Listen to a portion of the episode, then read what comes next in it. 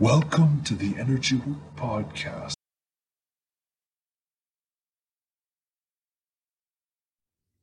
So, I'd like to help explain some of the reasons behind energy work. Well, first of all, whenever you do any sort of mental exercise, it's very good for your brain and very good for, well, there's more to you than just your brain, also your mind. See, your mind is not only completely physical, but I can get into that in a later presentation. So, they've actually studied and found out that over certain cameras, using certain devices, they can pick up a person's mental imagery. A mental imagery is just a thought or something that you bring into your mind, and then be it actually physically, semi physically manifests into the world.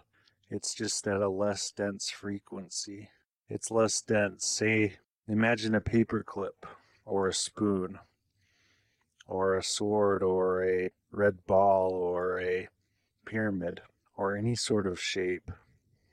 Really, basically anything that a person's ever witnessed in their real conscious life, and even beyond that, but we'll get into that later.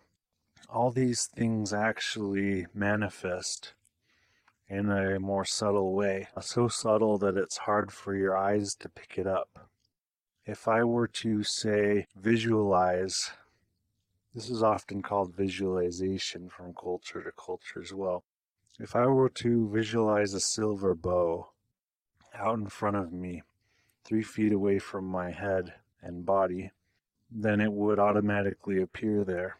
But of course, as we were saying and alluding to, it would be much less dense. And therefore, it would be harder to pick up with a physical device or your two eyes.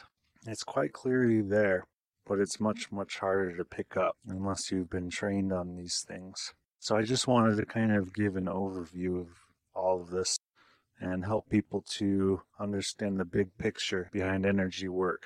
And it is really a very powerful healing tool when used properly, when sought by a proper instructor, such as myself.